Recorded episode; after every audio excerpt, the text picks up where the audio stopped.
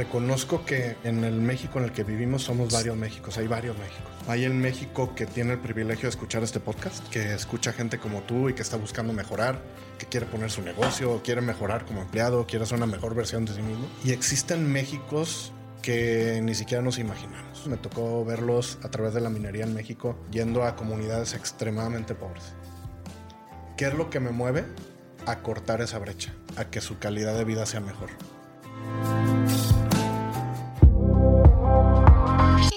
Bienvenidos a un nuevo episodio a su podcast Sinergético, el podcast de todos.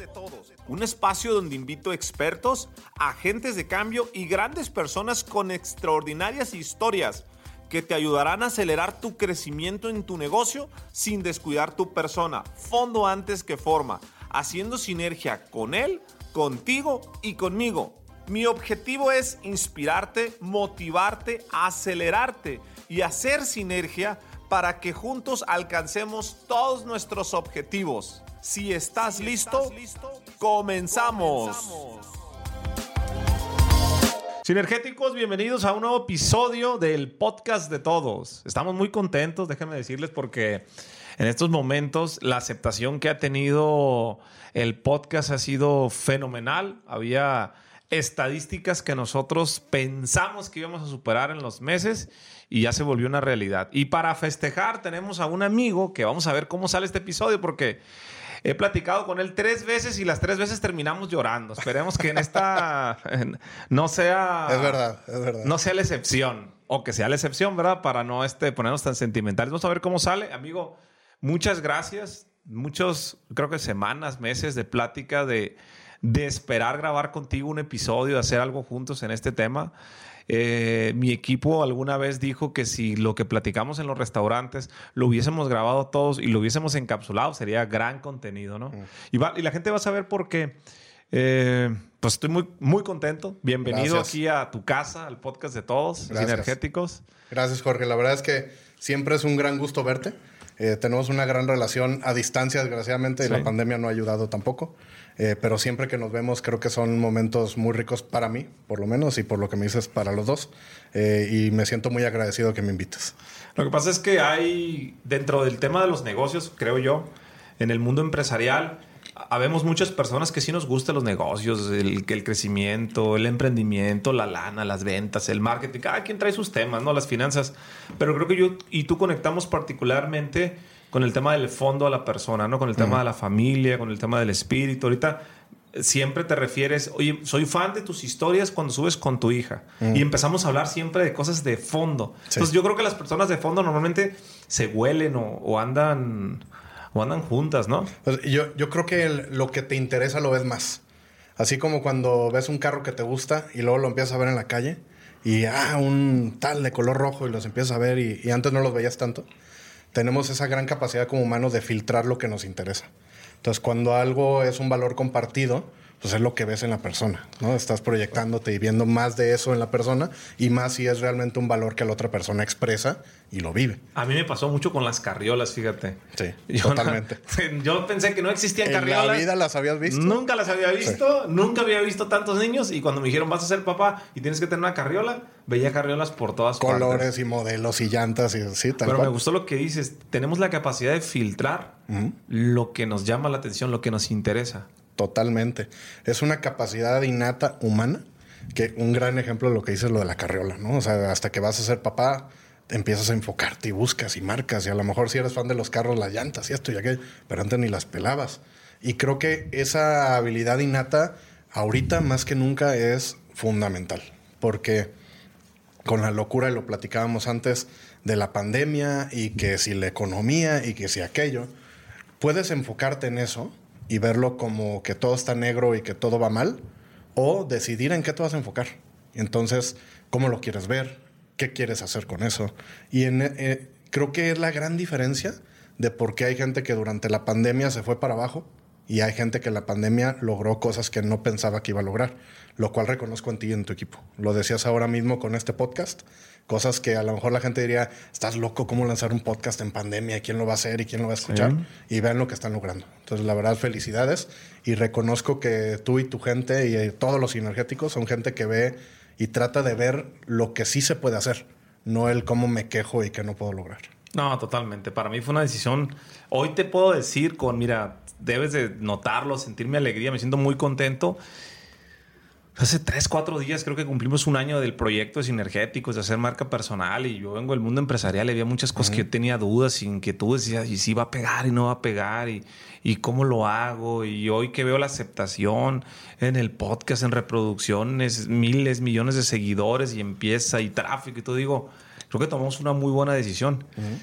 Pero en el momento no, no fue fácil, ¿no? El, el hecho de decir, yo me aviento, ¿no? Sí. Oye, amigo, pero me gustaría, fíjate, yo te conozco bien, hemos platicado, eh, para poner en contexto a la audiencia, ¿quién es Chuy Sainz? Más allá de la reseña que yo leo al inicio del episodio, Claro. o sea, la persona, ¿qui- ¿quién eres tú, amigo? Mira, soy un afortunado de haber nacido en la familia en la que nací. Sí. Un afortunado de haber encontrado a la esposa que encontré. Y hoy un enamorado de mis hijos. Te platico tantito. Eh, soy hijo de José Jesús y de Ana Marisela. Mi mamá en paz descanse era tan pequeña. eh, para su época, ingeniero industrial y máster en administración, con empresa propia, empresaria.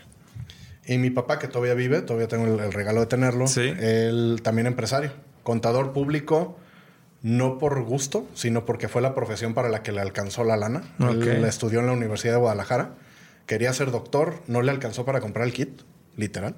Y dijo, bueno, un lápiz sí lo puedo comprar. Entonces estudió contabilidad, acabó la carrera y me pusieron un gran ejemplo juntos.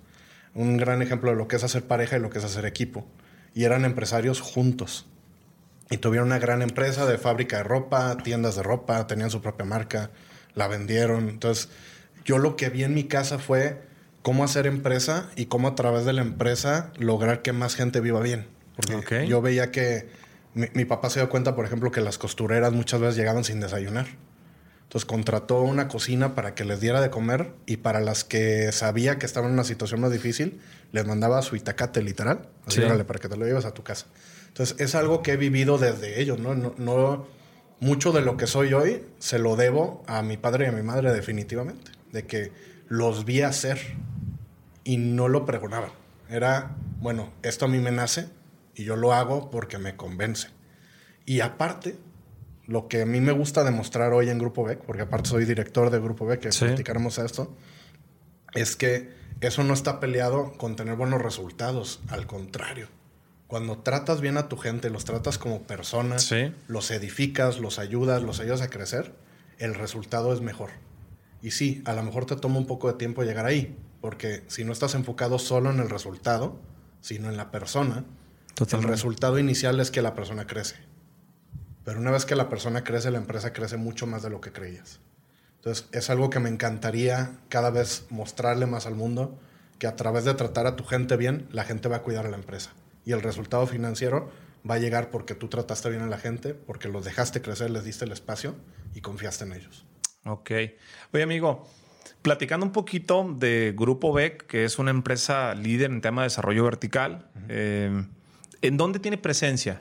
Mira, Grupo BEC nació en Guadalajara, somos empresa tapatía y tenemos ya construcción en diferentes ciudades del país, Sí. llámese Vallarta, León, Tijuana, Tulum, Ciudad de México, estamos ahí tentando la suerte con una nueva aventura y tenemos proyectos ya andando también por arrancar en, en lo que resta del año 21 en Monterrey y Cancún. Ok. ¿Cuántos eh, empleados tiene la compañía? Como grupo somos ya 275 personas empleadas directamente. Tú eres director general o CEO de Grupo BEC, que es prácticamente lo mismo porque Correcto. de repente hay como esa... eh, lo entendemos de dos formas, ¿no? ¿Cómo se llega, amigo, a ser director de una compañía así? Mira, me encanta una, el speech que da Steve Jobs Sí. en, en una universidad. Y la verdad que no recuerdo la universidad, creo que fue en Stanford, donde platica de conectar los puntos hacia atrás. Correcto. Que dice, hacia adelante es muy difícil ver por qué está haciendo lo de hoy. Y te quiero platicar mi historia hacia atrás, Sí. todo lo que hice, porque yo digo que tuve muchas vidas pasadas empresariales. y en esas vidas pasadas, eh, y esto no sé si te lo he platicado antes, Jorge, pero trabajé para una empresa canadiense minera, en la cual, No, pero hubo un déjà vu aquí con... exacto, trabajé en una empresa canadiense Sí. minera y me fui a África del Oeste un par de años y brincaba entre vivir en Mali, Burkina Faso, Senegal y Stuttgart en Alemania y París. Entonces aprendí mucho de, distintas formas de ver la vida y de cómo hacer negocio a través de trabajar ¿En qué época fue eso? Tenía yo como 26, más o menos. ¿Y qué hacías en África? Era joven y tonto. Tenía la, la, gran capacidad de no entender los riesgos a los que me metía. Ok.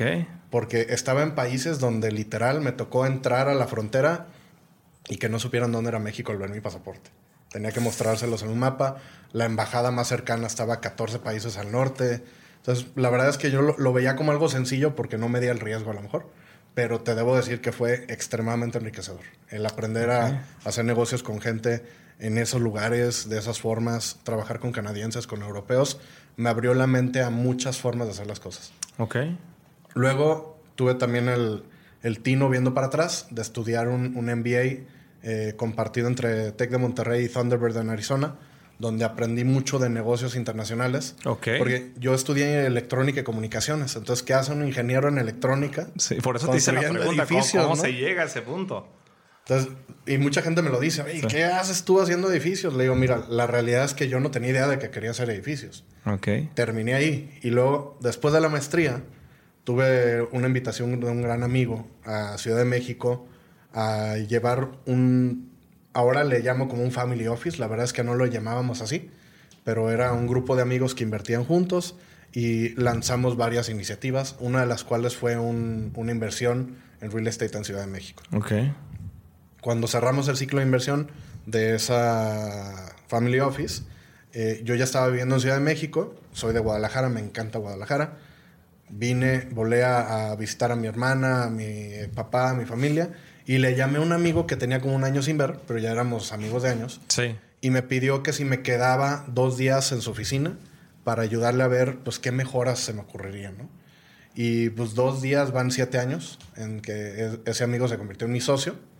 Él era el director de la empresa anteriormente, la había fundado y salió de la dirección, ahora es presidente del consejo y yo llevo la dirección y soy socio de él en Grupo BEC a través de pues, haber brincado de industria, industria, industria, aprender cómo se hace negocio y cómo a través de tratar bien a la gente y construir equipos de trabajo, puedes lograr casi lo que sea.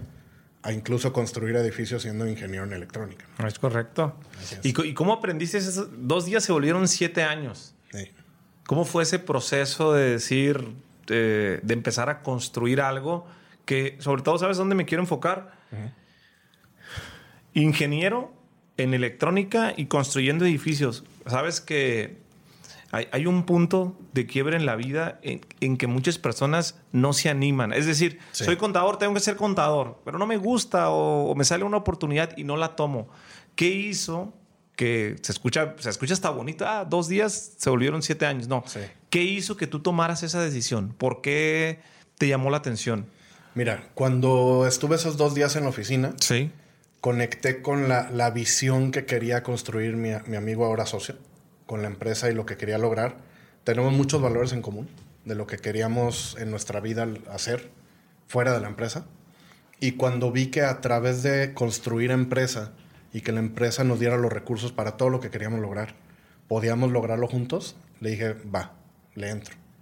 Y empecé aprendiendo, realmente. Okay. O sea, aplicando lo que sé hacer muy bien de hacer empresa, pero aprendiendo. Los primeros dos años me la pasé aprendiendo qué es construir un edificio, qué significa calidad en construcción, cómo hacemos para entregar en tiempo, en calidad, que no nos salgamos del costo, que la seguridad de obra esté garantizada, que no sea una opción de que alguien le vaya a pasar algo. Entonces mis primeros años fue entender cómo hacer eso bien, cómo hacerlo bien. Y creo que irónicamente el no venir del ramo en la construcción, a través de tener una visión de aprendiz, sí. me jugó a favor. Porque cuestionaba ah. todo. Ok, ok. A la gente de construcción le decía, ¿por qué haces esto así? Ah, pues toda la vida lo he hecho así. Le dije, ¿por qué? ¿Por qué? Justifícamelo. Dime qué es la mejor manera de hacerlo. Entonces, hoy en día tenemos manuales de calidad de Grupo BEC que hicimos en los primeros años de mi involucramiento en la empresa, porque yo les cuestionaba hasta por qué pintaban como pintaban. Entonces, ahora tenemos manuales y la calidad de nuestra obra Obviamente se debe al gran equipo de construcción que tenemos, pero mucho porque mi ahora director de construcción que me, tuve yo el, gusto de contratarlo, eh, que no entró como director de construcción, creció junto conmigo en la empresa. Y, y, yo encabezamos esta parte de vamos a ver por qué hacemos como hacemos las cosas. Y aprendiendo diario. Algo que le digo a mi equipo y a toda la gente que, que me tiene la confianza de platicar conmigo es que los grandes cambios, los Leo, los Leo Messi, que ahora está muy de moda, sí. ¿no? no se construyen de un día a otro. Luego nos gusta pensar que hay estos triunfos de una noche a la otra. Eso no es cierto se construyen con día a día a día, tesón, corazón y aprendizaje. Entonces, si mejoras 1% al día y lo acumulas, ese crecimiento y aprendizaje acumulado te convierte en una empresa fuera de serie a los años. Y no, no mejoras 300% al año. Como es acumulado, puedes mejorar muchísimo más que cualquier otra empresa o cualquier otro equipo o como persona misma haciendo pequeños cambios diarios, pero no perder esa visión. Siempre ver qué de lo que estoy haciendo estoy haciendo bien, cómo hago más de eso. Sí. Y qué de lo que estoy haciendo no lo estoy haciendo tan bien y cómo lo cambio. Si tienes eh, esa visión y te mantienes así y no estás amarrado a, a, que si reconozco lo que hago mal y se lo muestro al mundo me van a ver como mal o, o no quiero mostrar esta versión de mí porque qué pena o qué vergüenza que vean que me equivoco. Si lo compartes con los demás y estás rodeado de gente que está pensando así, pues a, hasta te ayudas. ¿no? Le dices, oye, ¿por qué no cambias esto? Fíjate que esto a mí me ha funcionado.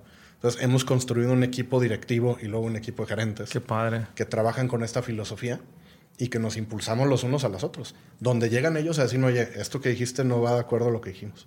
Cuando me dijeron eso, me di cuenta de que la cultura de la empresa ya me sobrepasaba, que era una cultura viva, donde ya no era yo diciéndoles cómo quería que hicieran las cosas, sino ya la empresa tiene su forma de ser y cuando yo me salgo del huacal vienen y me dicen. Una empresa vale por sus procesos, me dijo un muy buen amigo hace años. Listo. ¿Qué es más importante, los procesos o la cultura? Híjoles, qué buena pregunta. Y creo que es muy, muy... Creo que ambos son extremadamente importantes. Y puede ser que te vaya a responder desde la visión de lo que para mí me importa más, ¿no? Y que es lo que yo eh, invierto mucho tiempo en construir. Creo que los procesos son fundamentales, pero la cultura marca el cómo hace las cosas la empresa. Ok. Tú puedes tener un proceso para armar el mejor de los carros, pero si la cultura no es de calidad, vas a tener muchos defectos en el proceso. Si tú tienes una cultura de cuidar a la gente, de cuidar el detalle, de que todo salga bien a la primera, el proceso lo puedes ir construyendo. Entonces sí es extremadamente el proceso, extremadamente importante el proceso, pero una cultura de cuidado, una cultura ganadora, de pensamiento positivo, de buscar el cómo sí. Nosotros, uno de los valores de la empresa que me encanta es Beck como sí. Beck el enfoque sí. de la empresa es Beck como sí. Busca el cómo sí. Cómo dentro de los valores que tenemos dictados, cómo sí lo vas a lograr. Y nos morimos en la raya. Y lo vives en la empresa. Entonces, cada vez que no lo hacemos, nos decimos, Beck como sí. Y nos buscamos y nos decimos. Y eh, realmente, cuando la cultura va tomando forma, es lo que cabe entre las reglas. Porque puedes poner muchas reglas de qué sí, qué no y por dónde. Pero cuando la gente ya no tiene claro la situación que tiene enfrente, es la cultura la que le va a decir para dónde y qué debe hacer. No, es que una sin otra tampoco, Tampoco no coexiste, pero creo que los dos, creo que los dos son muy valiosos, amigo. Oye, fíjate que algo que me gustaría preguntarte y que es algo que tú y yo compartimos mucho en, en este tema del, del, emprendimiento social, que es algo... Yo, yo, he invitado a muchas personas eh, a grabar un episodio y conectamos y platicamos de, de cómo hacer una empresa, uh -huh. cómo armar procesos, cómo estructurar, cómo diversificar, temas de forma. Y creo que hemos hablado mucho en tema de forma, pero en fondo, eh, yo te lo he dicho muchas veces, he, he, conocido en un año grandes personalidades en el tema empresarial que traen muy buena forma, pero muy mal fondo, o que no son auténticos. Te he dicho muchas veces en cámara y fuera de cámara, tú de deberías de hacer marca personal porque traes esencia, traes esa parte que, que le está haciendo falta allá afuera, ¿no? Que, que es esas, esa, esa parte de ayudar, esa parte de transformar, esa parte de hacer más por, por las personas. Lo que yo te quisiera preguntar, porque esta pregunta nunca te lo he hecho, es ¿de, de dónde vienen esos, Chuy? O sea, es, a mí me lo hacen y a veces me quedo pensando y miro para arriba. ¿De dónde vienen esas ganas que te puedo decir que de 10 empresarios, uno las trae? Y no solamente las trae, sino que las está ejecutando y que está una fundación Y que lo o- hace. y que lo hace, que me decías, mira, yo vendo mi casa o vendo esto porque quiero poner una escuela. Así de es- grande es mi pasión porque creo en el proyecto. Y, ah, no, él sí cree, él, es- él no es piña, es neta. Pero antes de platicar de esto, mi pregunta es, ¿de dónde viene esa parte de, si digamos, digamos, que no conozco también la historia, que no te hizo falta nada, que tu papá era empresario y tu Nunca me mamá hizo era falta nada. La realidad es que Entonces, viví una vida extremadamente privilegiada. sí, Eh, donde quise estudiar, pude estudiar. Diplomados, escuelas, universidad. Tuve un auto regalado por mi papá. Cuando quise fundar mi empresa, me prestó dinero para fundar la empresa. La verdad es que soy un privilegiado ok, eh, en eso y soy un privilegiado en haber crecido en una casa llena de amor, de, de valores, con grandes abuelos. Eh, la verdad es que no, no puedo quejarme. Bueno, sí podría, pero decido no quejarme porque tuve una vida de agasajo, la verdad. ok, ¿De dónde nacen estas ganas de ayudar? Creo que es una combinación de dos factores. Uno, lo que vi yo todos los días de mi vida en la empresa de mi papá y de mi mamá era buscar ayudar a la gente. ok, Entonces sí teníamos una situación económica acomodada. No éramos los más ricos de la ciudad, ni mucho menos. Pero estudié en las escuelas que quise, íbamos a un club, salíamos de vacaciones. La verdad es que vivíamos una vida muy, muy bonita. Pero a nuestra gente nunca le faltaba nada. Y mis papás se aseguraban de eso. Entonces yo desde que crecí, lo que viví en la empresa, porque mi mamá, como era empresaria y le gustaba ser mamá, yo vivía en la fábrica, literal. O sea, andaba yo de 5 o 6 años entre las mesas de corte y con las costureras y platicaba con ellas. Y me platicaban ellas, no mi papá y mi mamá, porque te digo que nunca eran ellos de, de salir a decir lo que hacían, lo que mi mamá había hecho por ellos. O lo que había ido a hacer por ellos. Y luego vi también una combinación de mi padre, que la verdad lo admiro impresionantemente, porque él no tuvo esta situación económica. Él sí luchó por, por todo lo que construyó. Junto con mi mamá hicieron un gran binomio. Pero él es salteño, de Jalisco, de Altos de Jalisco, de San Ignacio Cerro Gordo. sí, Hoy municipio. Él es arandense porque no era municipio en su entonces. Y es alguien de lucha, ¿no? De tesón, de diario salir a trabajar desde las 4 de la mañana al día de hoy se sigue levantando esa hora. Porque ya decirle a su cuerpo, cámbialo. No. Él se levantaba a las 4 a ordeñar vacas para luego ir a la casa, bañarse, desayunar, tomar un camión para ir a las- al pueblo al lado a estudiar. En el camión iba vendiendo gelatinas. Entonces, cuando yo veía todo eso, decía, y yo me voy a quejar, güey. ¿De qué me voy a quejar? Ok. cabrón?" Entonces, el ejemplo que me pusieron fue impresionante. Y segundo, ese es el primer factor. ese es el primer Va, factor. El ejemplo. El importante. ejemplo. El ejemplo arrastra. Como Sí. lo dice mucha gente, hay gente que te dice, no, sí, ayuda y no hace nada. Y hay gente que a lo mejor no lo dice, pero lo es y eso es extremadamente valioso. Ok, Y el segundo factor es, tuve yo el, el privilegio de tener éxito en muchas de las cosas que hice en mi vida. Fui estudiando ingeniero en electrónica y comunicaciones, que era de las carreras más complicadas de- del TEC. sí, Fui el mejor promedio de todo el campus y el mejor ingeniero de todo por un año y me dieron un premio. Y, y llegó un momento en que los premios ya no me sabían. Como que decía, a ver, tengo el carro que quería, tengo la novia en ese entonces, que el día de hoy la quiero mucho, que quería, iba de vacaciones aquí y allá y, y decía, híjoles, está padrísimo, tengo todo lo que me dijeron que tenía que tener para ser feliz y no me siento pleno por dentro. Y en el momento no lo sentía como lo siento ahora, porque me sentía terrible. Entré incluso en una depresión. Porque decía, sea, oye, ya tengo todo lo que me dijeron que tenía que tener. Monterrey, carro, novia, viajes. Maestría. O sea, fui. La audiencia que te está escuchando te va a decir, oye, Qué pues, mamón, ¿no? Qué, qué- qué sangrón, ¿no? Estoy de acuerdo. Ok. Y yo me veía a mí y sufrí y batallaba con eso. Porque decía, oye, no seas payaso. Tienes todo lo que te dijeron y no te sientes bien con eso. Estás vacío. Y me acuerdo que cuando, porque fui a la maestría siendo el más chavo de toda la generación, y fui el mejor promedio de la generación, y me tocó hablar frente a mis compañeros, y me dieron un diploma por eso, y ahí el gusto ya ni siquiera me llegó. Me- no me sentía pleno por dentro. Y eso fue a los 28 años de edad, Jorge. Ok. Y, la, y batallé con eso. Esa batalla me regaló un gran regalo de vida, que fue poner y a cuestionarme qué era lo que sí me llenaba. Qué es lo que yo quería lograr en mi vida, que cuando me vaya de este mundo y en ese último suspiro, sepa que me morí por haber hecho eso. Ok. Y que el día a día luché por lograrlo. Y encontré mi verdadera pasión a través de ayudar a los demás, de lograr más a través de la educación, que los niños tengan más oportunidades, que esta vida de privilegios que tuve, más gente lo pueda experimentar. Ok. Entonces, cuando encontré eso, gracias a haber batallado con aquello, dije, ya nadie me para. Ahora nadie me tiene que dar premios. Porque el yo saber que lo estoy haciendo y que lo estoy construyendo y que lo logro día con día, me levanto los lunes con más ánimo y ganas de ir a la oficina que nadie. Cuando había veces en que me- el domingo en la noche tenía el vacío existencial de, ay, mañana ir a la oficina y qué flojera. La verdad es que hoy en día te puedo jurar con la mano en el corazón que los domingos en la noche es el momento más bonito porque digo, mañana vamos por más. Vamos a crecer a un equipo de personas para que crezca la empresa, para tener más recursos, para hacer más de lo que queremos lograr en el mundo. Entonces, eso no lo pago con nada. Tienes muy claro qué es lo que te mueve, qué es lo que a las personas les cuesta. A veces en una vida no lo saben. Y la pregunta es, amigo, ¿qué es lo que te mueve? Al final decías, para ayudar más personas, ¿qué, qué te mueve en, en esa parte que adentro?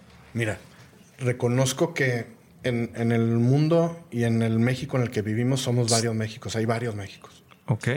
Hay el México que tiene el privilegio de escuchar este podcast, Sí. que escucha gente como tú y que está buscando mejorar, que quiere poner su negocio, quiere mejorar como empleado, quiere ser una mejor versión de sí mismo. Sí. Y existen Méxicos que ni siquiera nos imaginamos. Esos me tocó verlos en África, me tocó verlos a través de la minería en México en un trabajo anterior, yendo a comunidades extremadamente pobres. ¿Qué es lo que me mueve? A cortar esa brecha. Que la vida de privilegio que tenemos los mexicanos, que podemos escuchar estos podcasts, que podemos Sí. pensar en hacer empresa, pueda jalar a más gente a que su calidad de vida sea mejor. Hoy la- el propósito de Grupo BEC, por ejemplo, es construir comunidades que mejoren la calidad de vida. Ok. ¿Por qué? Porque es lo que me mueve a mí, lo que mueve a mi socio. Y está muy alineado con construir edificios, sí, por supuesto.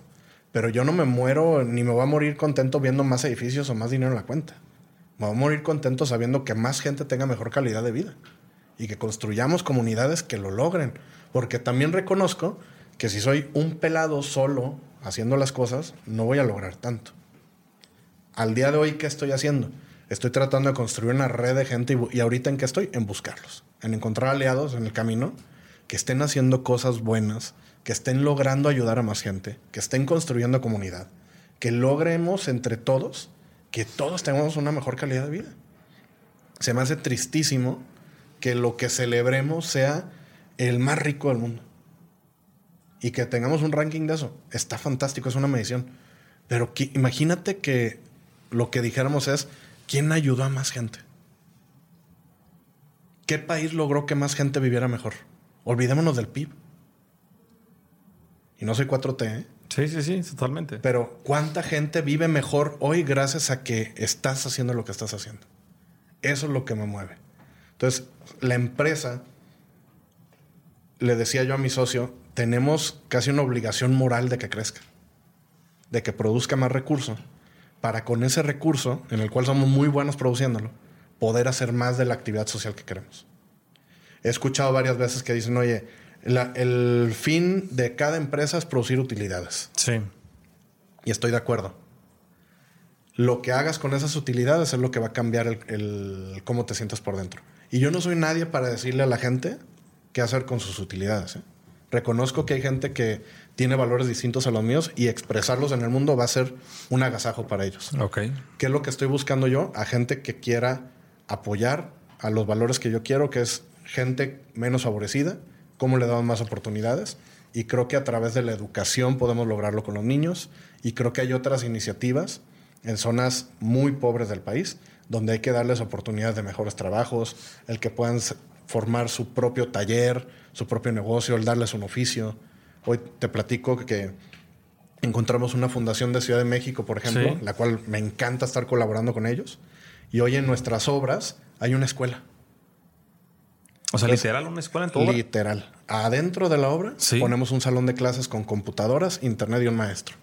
Entonces, durante horario de trabajo, los albañiles se separan una hora, van y terminan su primaria, secundaria o prepa. y una vez que culminen eso, si quieren aprender un oficio para dejar de cargar ladrillos Sí. por toda la vida, que aprendan a ser electricistas, que aprendan plomería, que sean maestro de obra, para que mejoren su calidad de vida. Cuando platicas con ellos, hay unas historias desgarradoras. Que dices, el, el albañil, el trabajador mexicano, es un héroe nacional. Los futbolistas, fantástico. Fueron a las Olimpiadas, ganaron tercer lugar. Está increíble y me mueve y me encanta el fútbol. ¿eh? Sí. Pero lo que vive el trabajador mexicano día a día y las historias que hay detrás y que se levanten y sigan adelante es algo que habría que narrar. ¿Qué, qué historia es la que más te ha conmovido que te haya platicado un albañil? Que digas, "Ah, esta, esta historia es fuerte. Híjoles, tengo varias. Te voy a platicar. No, no Sí. voy a dar un- un- una persona, sino Sí. historias. Uno de ellos, por ejemplo, trabaja dos trabajos. O sea, es albañil de día y trabaja en una fábrica de noche. ¿Tú crees que duerme algo? No, pues, pues no. Según Pero yo- ¿sabes qué logró? Sus tres hijas son universitarias. Y cuando te lo platicas se le salen las lágrimas de los ojos. Porque dice, lo que yo no tuve, me partí el lomo para que ellas sí lo tengan. Y creo que eso es algo que distingue al, al padre y al trabajador mexicano. Que dice, lo que yo no tuve de oportunidades, se los voy a construir. ¿Cómo no apoyar a esa gente? ¿Cómo no darle más oportunidades, caray? Y no te das el espacio, desgraciadamente, o no me daba yo el espacio, de escucharlo y saberlo. Y decir, oye, este pelado hay que ayudarlo. Y era un señor que nunca había acabado la primaria. Cuando acabó la primaria, que hicimos un desayuno para felicitar a los que habían acabado en este primer ciclo que acabaron, ahí fue donde nos platicó. Y se le salían las lágrimas. Y decía, me siento extremadamente orgulloso de lo que he logrado. De acabar mi primaria a la edad que tengo, porque aparte ya tenía cincuenta y tantos años el señor. Y que mis hijas eran universitarias. Su orgullo decir, mis Claro. hijas. Lo logré. Porque lo, lo logró. O sea, esa, esa meta que se trazó y lo logró y nos decía, gracias por la oportunidad de mejorarme. Porque muchas veces ni siquiera está la oportunidad. Creo que cuando vemos a, a los empleados como un número más y una cosa, y los cosificamos, nos perdemos de un gran valor, que es, es una persona con gran experiencia, con corazón y con metas en la vida, que si le pones las cosas correctas enfrente, muchos de ellos van a aprender y van a crecer. Y también es cierto que en el camino te vas a encontrar con los que no. Y vas a tener la tendencia, y a mí me ha pasado, a descorazonarte. Y decir, híjoles, a esta persona le pusimos todo y agarró el pie en la mano y quiso jalar a todo para abajo. Y llega un momento que dices, ¿valdrá la pena seguir intentando? Duele, ¿no? Esa parte. Y duele. Apoyas, das y te roban. No te son leales. es, es duro. Es duro. Es muy duro. Pero cuando escuchas historias como la de este señor, uno de esos por 50 de los otros no los cambia nunca. Vale la pena. Vale la pena. El- el- la sensación, yo lo he dicho muchas veces, dar es más bonito que recibir. Hay más satisfacción aquí adentro. Eh, hay más crecimiento cuando tú aportas que cuando tú recibes. 100%. Que es algo y creo que todo, todos podemos tener esa experiencia. Cuando tú le das, haz de cuenta, cuando alguien que quieres mucho, va a ser su cumpleaños o Navidad, la experiencia de comprarle el regalo, ¿no? Y envolverlo, y pensar en qué le va a gustar, y emocionarte por dárselo, y cuando se lo entregas y ves la experiencia y luego que se lo ponga o que lo use, es infinitamente más rico que cuando alguien te regala. Porque estás pensando en alguien más. Y ese pensar en alguien más es muy enriquecedor. Somos y nos debemos a nosotros mismos, por supuesto. ¿no? O sea, la primera persona que debe estar encargada de ti mismo eres tú mismo. Y si no te quieres, y si no te tratas bien, y si no te das tus espacios, no puedes estar bien para los demás. Entonces hay que combinar eso también para... Si uno está bien, puede estar mejor para todos. Si tú te quieres, puedes querer más a los demás. Pero hay mucha riqueza en experimentarte a través de tocar la vida de los demás. Ahí hay mucho valor. Dice mi mentor César Lozano, de todas las definiciones de éxito que he escuchado, la que más me gusta es la que él dice. Éxito es saber que alguien más vivió mejor gracias a tu existencia. Eso está bellísimo. Dice, eso es éxito. Dice, el saber que alguien pudo tener una mejor vida gracias a que tú estuviste. Eso es tener éxito. Está bellísimo. Más que cualquier otra cosa. Oye, amigo, y, y particularmente, ¿qué estás haciendo tú? Eh, platícame un poco el tema de la escuela, que, que yo ahí fue donde yo te agarré mucha fe cuando dices, mira, yo vendí, yo hice esto para poner una escuela. Y dije, ah, no, esto sí va en serio, no es, no es de dientes para afuera. ¿Qué No, estás- no. ¿Cómo lo estás haciendo? Claro, mira, tenemos varias iniciativas de responsabilidad social en la empresa. Sí. La que a mí me mueve muchísimo es la, escu- la- la educación. Sí. Un gran porcentaje de las utilidades que producimos en la empresa eh, se va a educación. Estamos comprando escuelas, eh, reformándolas, remodelándolas, poniéndoles un sistema educativo muy completo, donde a los chavos se les acompañe. A- algo fundamental que se me hace es, fuiste a la escuela.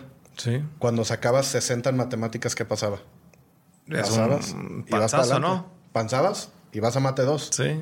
Y 40% no lo aprendiste. ¿Y Pero qué es lo que panzaste. pasa? Panzaste. Sí. Pero vas a mate 2 y Sí. pues, 60 y 60. Entonces llegabas a cálculo, Muerto. te sentías bruto, decías, no, pues yo no sé matemáticas. Pues sí, nadie te tomó el tiempo de enseñártelo.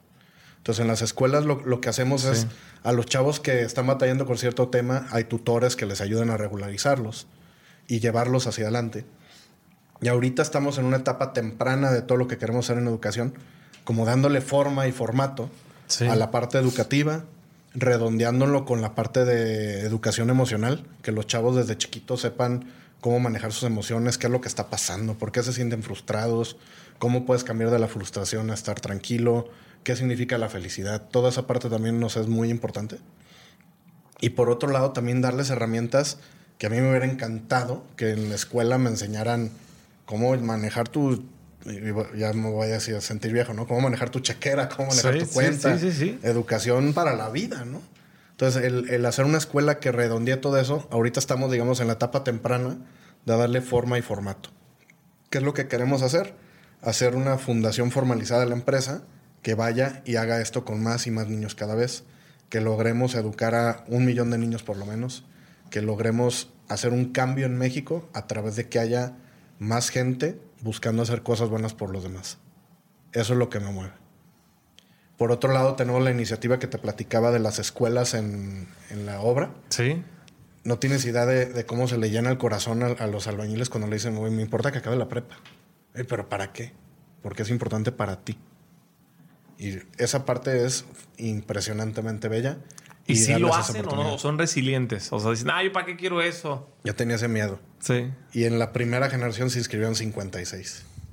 Y obviamente hay muchísima más gente en la obra, ¿no? No, no te puedo decir que el 100% participa, pero esos 56 ya acaban su primaria. Y no saben lo orgulloso que se sienten de sí mismos y están ahora en la secundaria y van aprendiendo y les abre oportunidades y les abre formas de pensar distintas. Entonces, la, la educación, como ves, me mueve muchísimo, ¿no? Y otro lado que me es muy importante en el tema de, de responsabilidades sociales, tenemos varias actividades dentro de la empresa para los colaboradores, Sí. donde tenemos disponibles para toda nuestra gente psicólogos, sociólogos, áreas de plática entre ellos, de ver mejores prácticas, cómo mejorar su calidad de vida, cómo trabajar en mejor en equipo, con qué están batallando.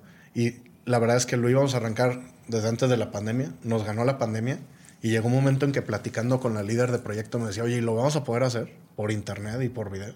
Le dije, ahorita más que nunca es importante.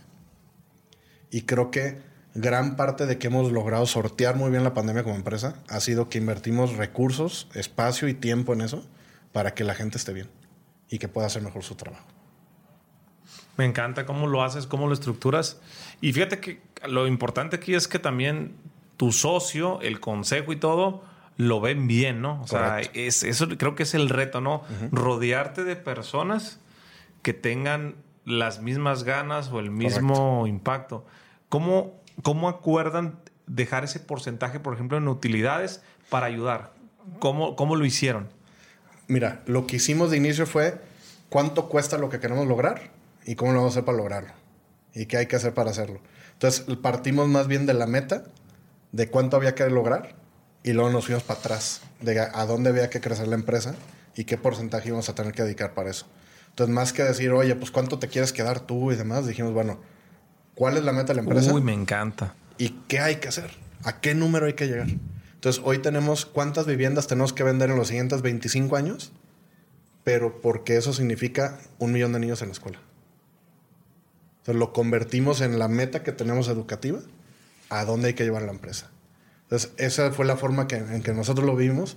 Seguimos teniendo ingresos personales, por supuesto, pero te puedo decir que un porcentaje muy considerable se va hacia allá, porque para nosotros es lo que está bien. No creo que sea para todos, no creo que todo el mundo lo tenga que hacer. Lo que sí te puedo decir es que tú que me estás escuchando ahorita, la gente que te escucha en todos los canales, no tienen que construir escuelas para mejorar la calidad de la gente. Ok. Creo que todos podemos hacer cosas buenas por los demás. Todos podemos ver una viejita que necesita ayudar, o sea, ayuda para cruzar la calle. O al señor que ves toda la vida vendiendo chicles o vendiendo fruta, no le regatees, cómprale la fruta. Ayúdalos, dales una forma de vivir. No creo que la mejor manera sea regalarle dinero a la gente, pero sí emplearlos, permitir ser autoempleados, el tener una forma de hacerse de más dinero a través de trabajar y de producirle valor a los demás. Creo que es la mejor manera en que la gente salga adelante. Y todos tenemos eso a nuestro alcance. Todos podemos impulsar a que nuestras empresas hagan ese tipo de cosas. Todos podemos exigir a nuestros gobernantes. Todos tenemos en nuestras manos hacer muchísimas cosas. Y es algo que nos dimos cuenta al inicio de la pandemia también. Sí. Decíamos, ¿qué vamos a hacer? No, porque se veía catastrófico. Y dos, tres meses estuvo para llorar la cosa. ¿no? ¿Y qué, qué fue lo que hicimos? El enfoque. ¿Qué es lo que hay que hacer para que sí funcione? Nos pusimos a chambear. Enfócate en lo que. ¿Qué es lo que sí se puede? ¿Qué sí está en nuestras manos? O sea, la tormenta está allá afuera. Vamos a, como barco en la tormenta. ¿Qué sí está en nuestras manos? ¿Quién tiene que jalar la vela? ¿Quién va a mover el timón? ¿Cómo llegamos a puerto? Y nos pusimos a chambear. Y te puedo decir que hoy me siento extremadamente orgulloso de mi equipo. De que a pesar de haber sido años extremadamente complejos. complicados. Y No. no, no ha acabado. O sea, No ha acabado. Lo que falta. Sí. Fue un gran año para la empresa en resultados, pero te puedo decir que fue un año extremadamente importante en forjar el carácter y el cariño que le tenemos a lo que estamos haciendo.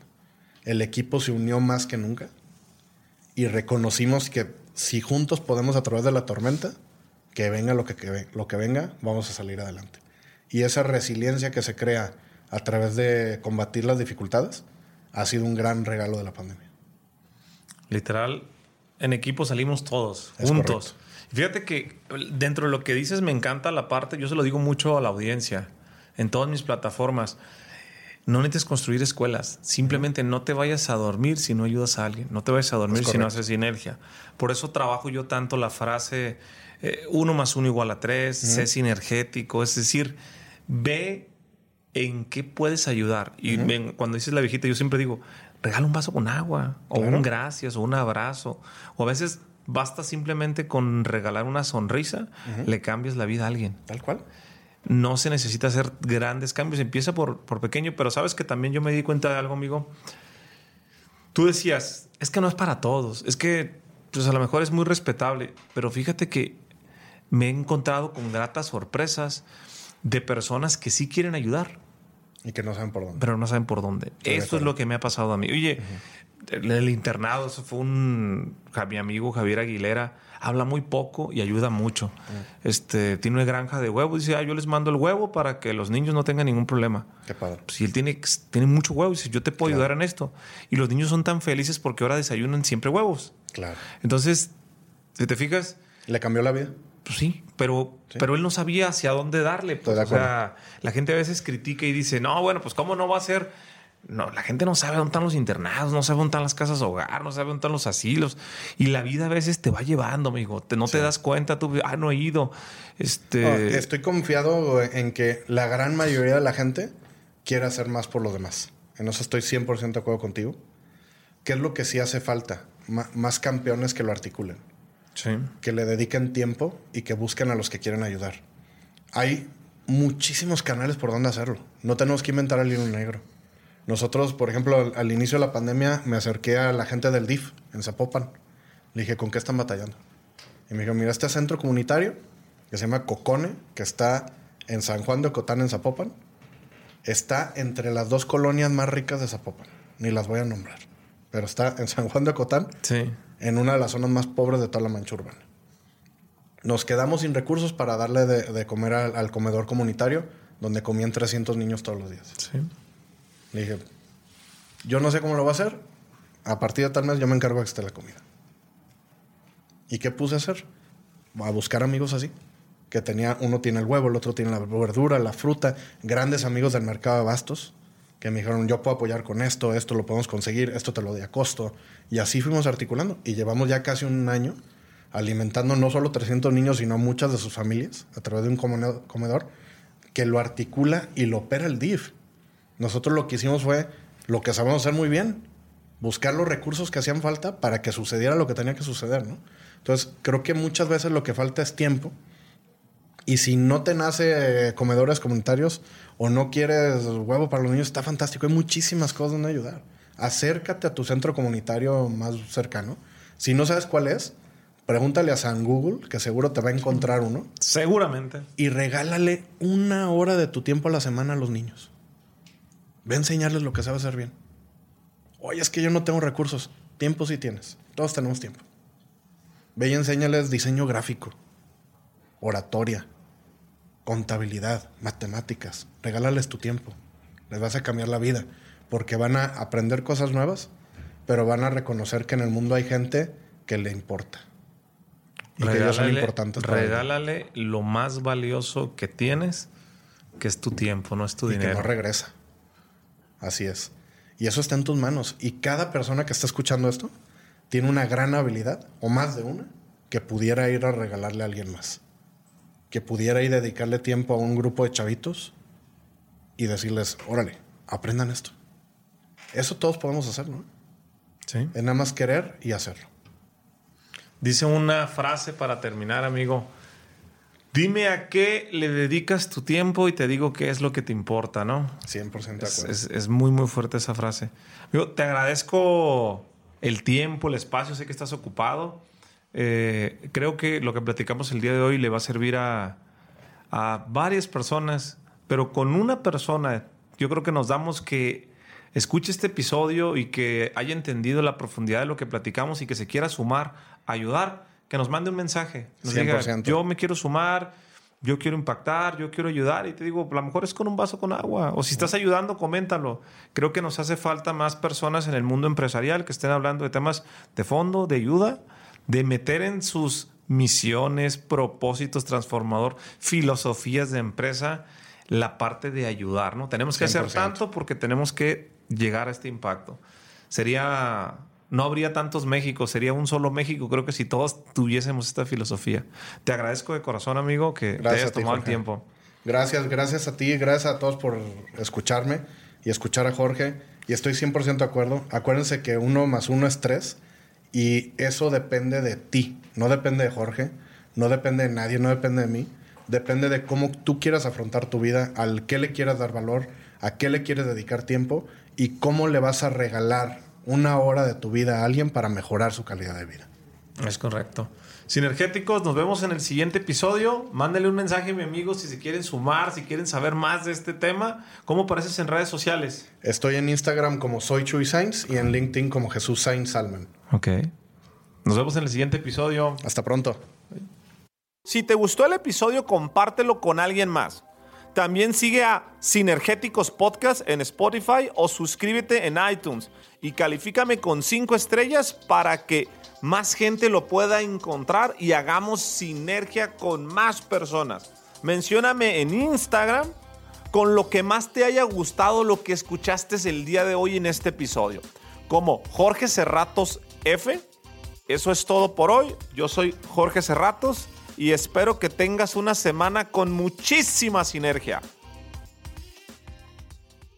Hey guys, it is Ryan. I'm not sure if you know this about me, but I'm a bit of a fun fanatic when I can. I like to work, but I like fun too. It's a thing. And now the truth is out there. I can tell you about my favorite place to have fun Chumba Casino. They have hundreds of social casino style games to choose from, with new games released each week. You can play for free anytime, anywhere. And each day brings a new chance to collect daily bonuses. So join me in the fun. Sign up now at chumbacasino.com. No purchase necessary. Group. Void were prohibited by law. See terms and conditions. 18 plus. ¿Estás listo para convertir tus mejores ideas en un negocio en línea exitoso? Te presentamos Shopify. Tal vez no lo sabías, pero nuestro podcast More Than Mamis es un negocio y lo empezamos por supuesto para desahogarnos y hablar sobre la maternidad, no para convertirnos en expertas de ventas y del e-commerce. Así que sí, necesitábamos ayuda para vender nuestro merch y poner en marcha nuestra tienda. ¿Y cómo suena con Shopify? Llegó otra venta. Shopify es la plataforma de comercio que está revolucionando millones de negocios en todo el mundo. Ya seas un emprendedor desde tu casa o desde donde sea, Shopify es la única herramienta que necesitas para iniciar, administrar y hacer crecer tu negocio sin dificultades. Con Shopify puedo gestionar pedidos, envíos y pagos desde cualquier lugar, brindándote toda la información y estadísticas de tus ventas al detalle. Regístrate para un periodo de prueba con tan solo un dólar al mes en shopify.com barra sonoro, todo en Ve a shopify.com barra sonoro para llevar tu negocio al siguiente nivel. Shopify.com barra sonoro.